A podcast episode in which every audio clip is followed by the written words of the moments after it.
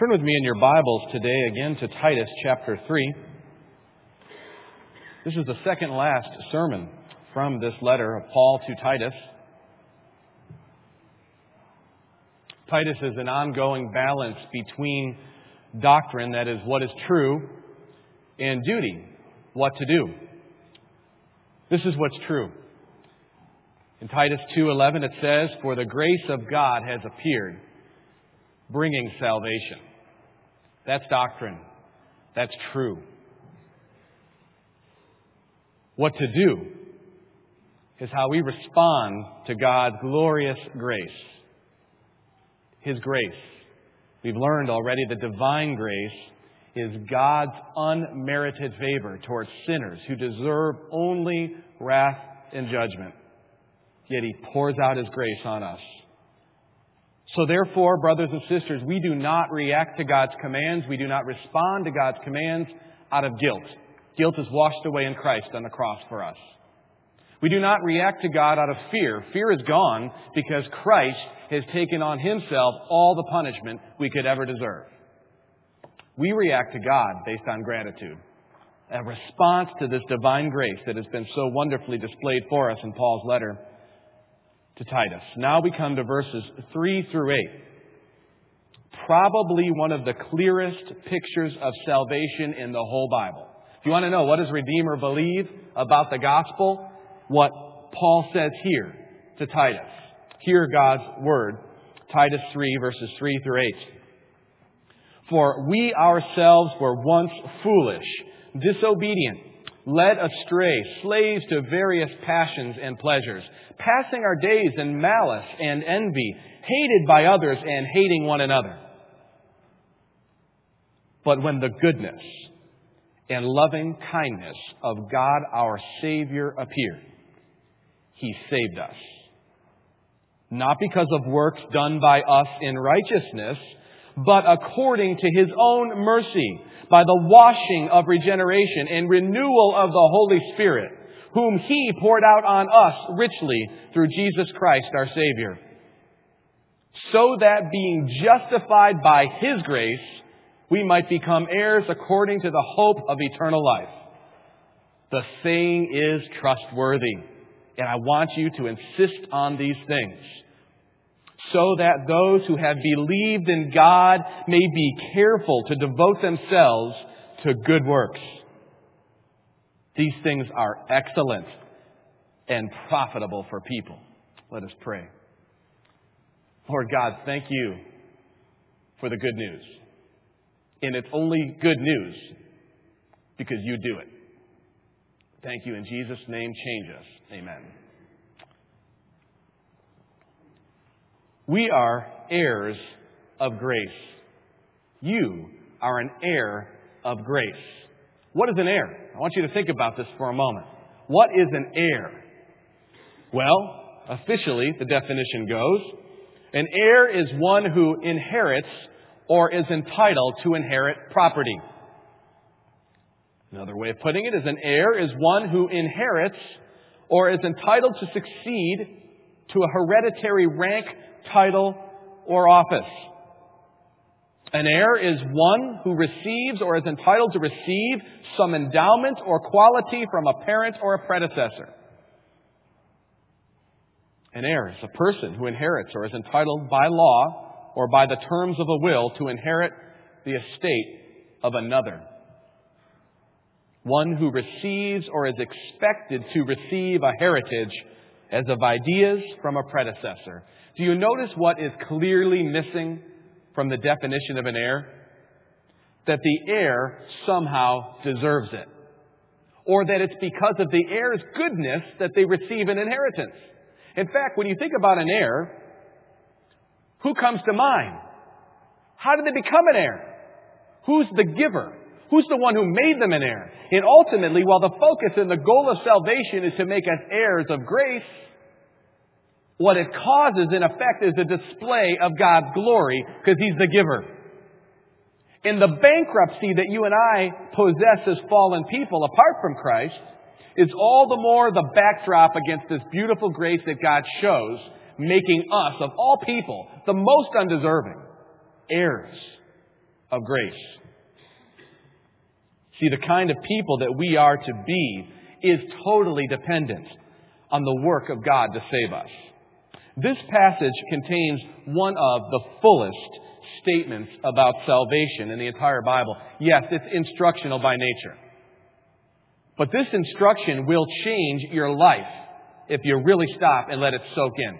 If you really do the full connection with what this means, if God has done this in all that entails, it will utterly change your perspective. It'll be like being born again again. Maybe you've trusted Christ a long time, but have always held this little bit of your own autonomy with it.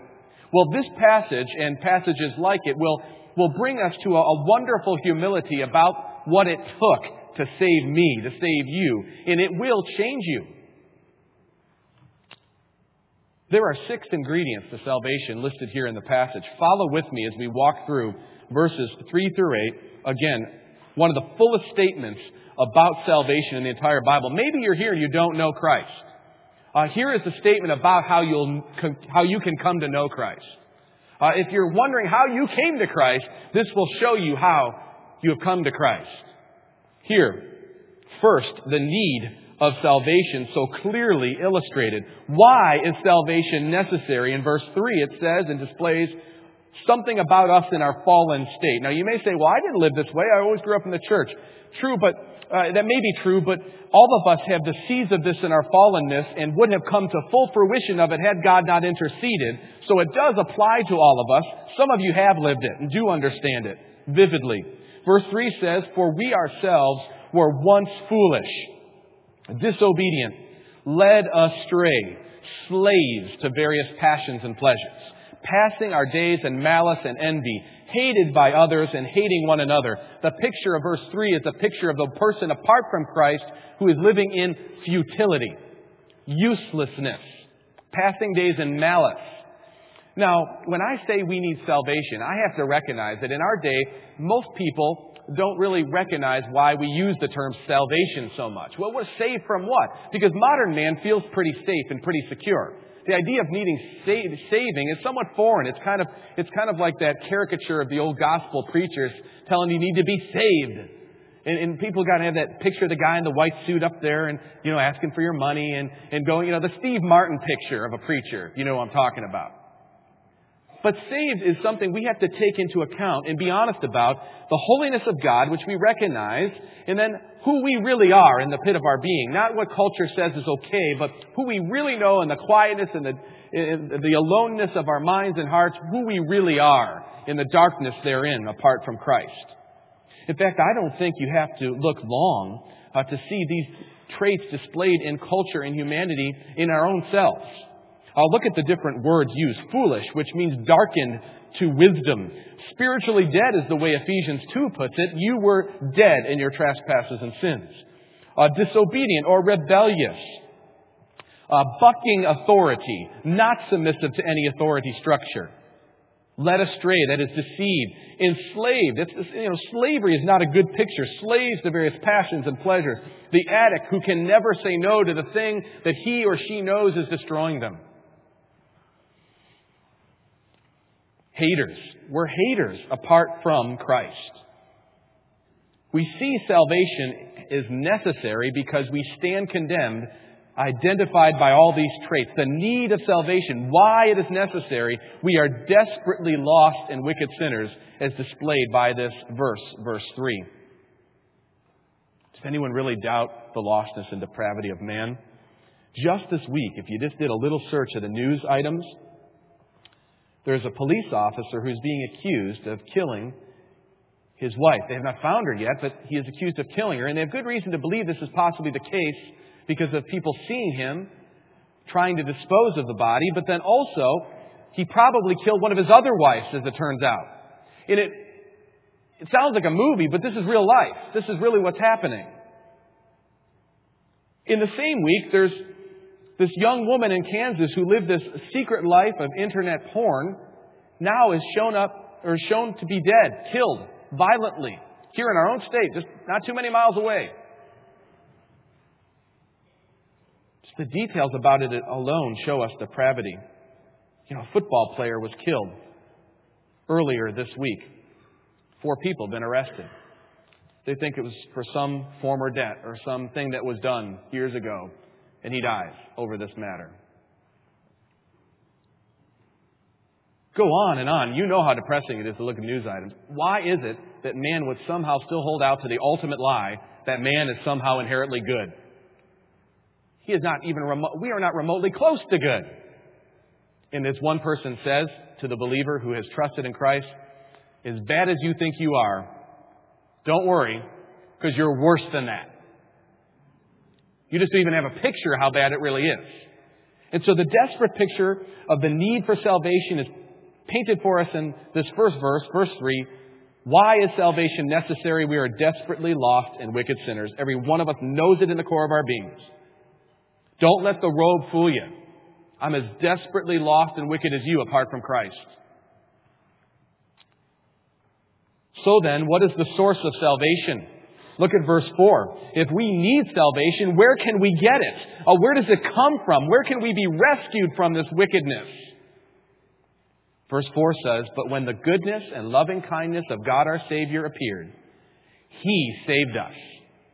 Not because of works done by us in righteousness, but according to His own mercy. The source of salvation, very simply, cannot be us. How on earth can it be us when we're dead in our trespasses and sins?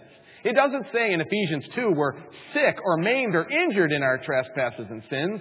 It says we're dead. This passage says we're foolish. We're darkened to any kind of wisdom. We're rebellious. We're deceived. We're enslaved. Slaves cannot free themselves. Where does salvation then originate, if it is possible at all? It has to come from God. Haters don't suddenly love on their own. Fools don't all of a sudden become enlivened on their own. Being dead means being unable to originate salvation. This is so critical, brothers and sisters, to a proper understanding of how we're saved and of God, for that matter. The source of salvation is God and God alone. God must save and thou alone. When the goodness and loving kindness of God our Savior appeared, or it was revealed. The coming of Christ himself shows us his originating salvation. Kindness, love, mercy of God. God, the source of salvation, the sole source of salvation. Our need is because we are desperately lost and wicked. The source for salvation is God. It comes from Him and Him alone. What, therefore, are the grounds of salvation? If He uh, originates salvation, on what basis can He save us? He can't just overlook our wickedness to, to keep this eternal offense against Himself forever. Uh, there has to be a ground to save us. He originates it, but what does it rest upon? Verse 5 tells us He saved us not because of works done by us in righteousness. So erase any idea that you have somehow uh, endeared yourself to God. Erase the idea that you chose this. Uh, your choosing this is simply an evidence that God has born you again, as it said. It's not the mechanism He needs to save you, or we're in trouble because a dead person can't choose. So we bring nothing to Him. It's by His righteousness. Not because of works done by us in righteousness, but according to His own mercy, by the washing of regeneration and renewal of the Holy Spirit. Verse 6, whom He poured out us on us richly through Jesus Christ our Savior Please notice, the grounds of salvation is not our righteousness. We have none. It's not based on anything we've done. We can't do anything as dead, enslaved, foolish people. It's based on God's mercy to us. And how is His mercy evidenced? By Christ coming and pouring Himself out for us. He doesn't just say He's merciful, He shows He is merciful by sending Christ. The grounds for your salvation is the finished work of Christ done in mercy for you. On Christ, the solid rock, I stand. No other ground. And all other ground is sinking sand. Christ, the grounds of salvation. That's what it rests on. God's mercy shown in Christ towards us.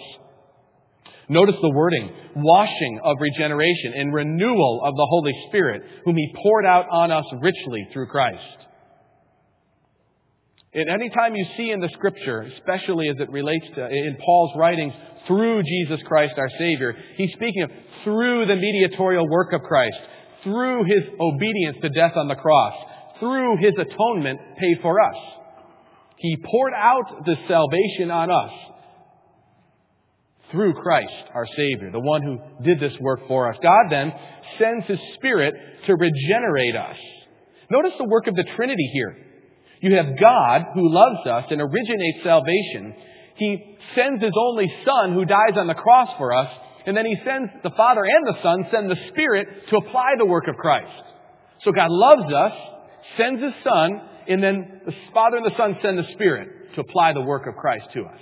Not just something that happened 2,000 years ago and it's out there and it's an inspiring story. No, that work was dynamic and the Holy Spirit applies it to you today and continues to do so. Applying it to people He calls them to Himself. What has caused God to give His Son for us? Verse 4 says His loving kindness. Verse 5, His mercy. We need salvation. God originates it. He provides it through Christ's work on the cross. Look at verse 5 as we see now the means of salvation, more on how it comes to us, how it actually is made real in our life. The ministry of God the Spirit. Verse 5 He saved us not because of works done by us in righteousness, but according to His own mercy Notice how he does it now. By the washing of regeneration and the renewal of the Holy Spirit. So the work of the Spirit involves washing, regeneration, renewal. A dead person made alive. That's regeneration. And the washing uh, is pictured in baptism, this washing away of our sins. That's, that's what baptism pictures, this spiritual reality pictured by this sign that we do. Uh, but don't lose sight of what it is to wash something and make it clean and the Spirit of God is the agent of God's salvation who does it. Serving the Father, serving the Son, and is tremendously active, regularly active, saving, delivering, enabling people to walk according to God's Word. It says we are justified by His grace. But this washing, this regeneration, this renewal of the Holy Spirit, let's not lose sight of this active work in the life of one who comes to Christ. If you hear these words and they resonate with you and you say, that's me, that, I see what God's done, that's the Holy Spirit giving you eyes to see it. That's a supernatural thing. The reason why two people can be sitting there and hear the same message, one get it and one doesn't, is because the Holy Spirit has quickened one, has alivened one, has enabled one. It's not because they're intellectually different or there's some other difference that makes it impossible for one to hear and the other to hear. It's because they're both dead, one's been made alive. And frankly, it's quite offensive to the one who's still dead. Because they don't think they're dead. They don't think they need saving. They think hey, I'm here. I mean, I'm sitting in church. Don't tell me I need to be saved. And the stark difference in one's perspective is totally reliant upon whether the Spirit of God has enlivened one or not. By the way, that's why I have such confidence in the ministry. Because I know it's not directly related to any great ability I have. It's the Spirit of God that will open your eyes as His message goes forth. The means of salvation, how it comes to us, is by the Holy Spirit, the agent of regeneration.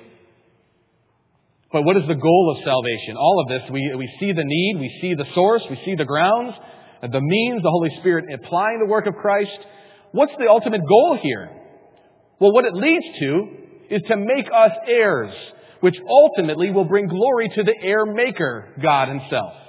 Ultimately, the goal of salvation is the glory of God. Specifically applied to us, it's making us heirs together with Christ. We're heirs of grace. Look at verse 7. So that being justified, that is, made uh, innocent before the Father, accepted by the Father now, that being justified by His grace, we might become heirs according to the hope of eternal life. Here again, not only do you see the Trinity at work, but you also see salvation past, present, and future. Uh, it's not just that we're saved now, but by the work Christ did then, but we have a hope of eternal life. The goal of salvation is to make you an heir, to make us heirs, to bring glory to God. This gives us joy for looking forward to our full inheritance.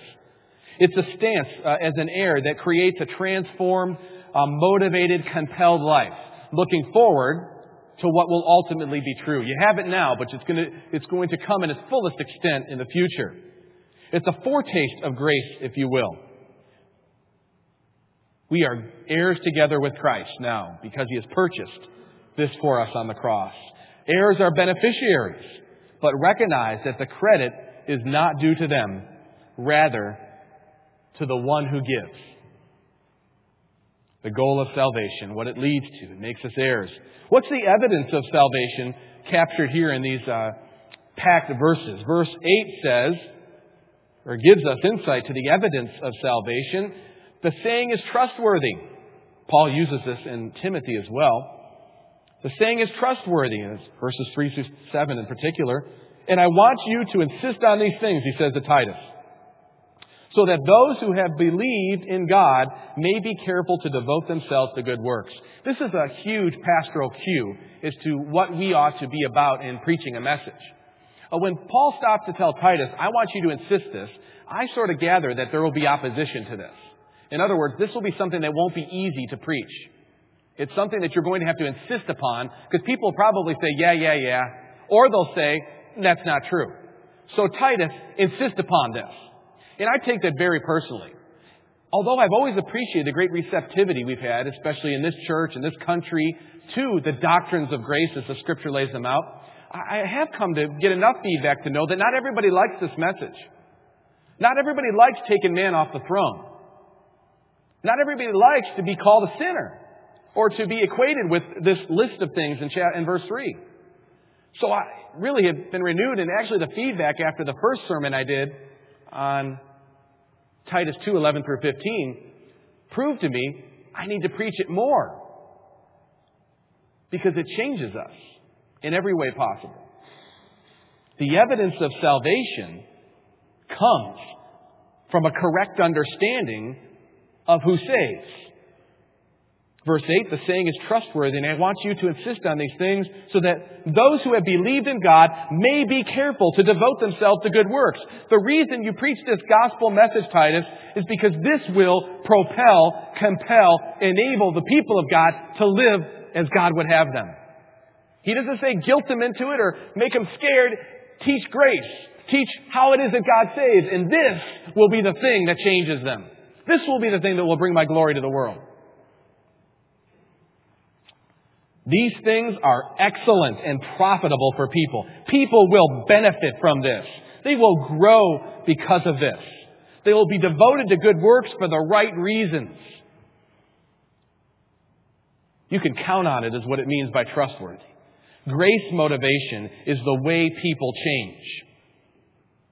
These truths will show their fruit in the lives of people who are regenerated, just as described, so that they may be careful to devote themselves to good works. And the same Holy Spirit, brothers and sisters, who saved you, continues to work to sanctify you. The Holy Spirit doesn't just save you, apply the work of Christ, and then back off. The Holy Spirit stays intrusively in your life, reminding you of the love of God for you, reminding you in times of rebellion of God calling to you his child, to be who you are, the child of God. Good works, therefore, are not the grounds for salvation. The work of Christ is but they are necessary fruit and evidence of true salvation. Very simply, we see in this passage before us the need of salvation. We're desperately lost. The source of salvation is from God. It's by what God has done and chosen to do. The grounds of salvation is Christ's work on the cross for us, uh, bore up in the mercy of God to us. The means of salvation comes by the Holy Spirit's applying of the work of Christ. The goal of salvation is to make us heirs of grace, which will bring glory to God, the heir maker. And the evidence of salvation is how it changes your life when you grasp these realities and start to obey out of gratitude. This passage speaks to us, brothers and sisters, in a simple way, but a powerful way. It's a message that needs to be revived in the church and preached consistently and constantly and all the time in your homes, in your workplace, in your schools, and here, of course. These truths make me stand in awe of God and lead me to a deeper worship of Him. They make me marvel at my own salvation. They make me alert to my man centered substitutes that are not really God, good news at all. They make me confident that the work which God planned to begin, He will finish both globally and personally. Let us pray. Lord, I thank you for this message of the gospel. I thank you for what you have done. I thank you that when we put them together, All these things together, you get the glory and we get the joy. I praise you for this and ask that you would not leave one person unchanged having heard this message again today. In Jesus' name, amen.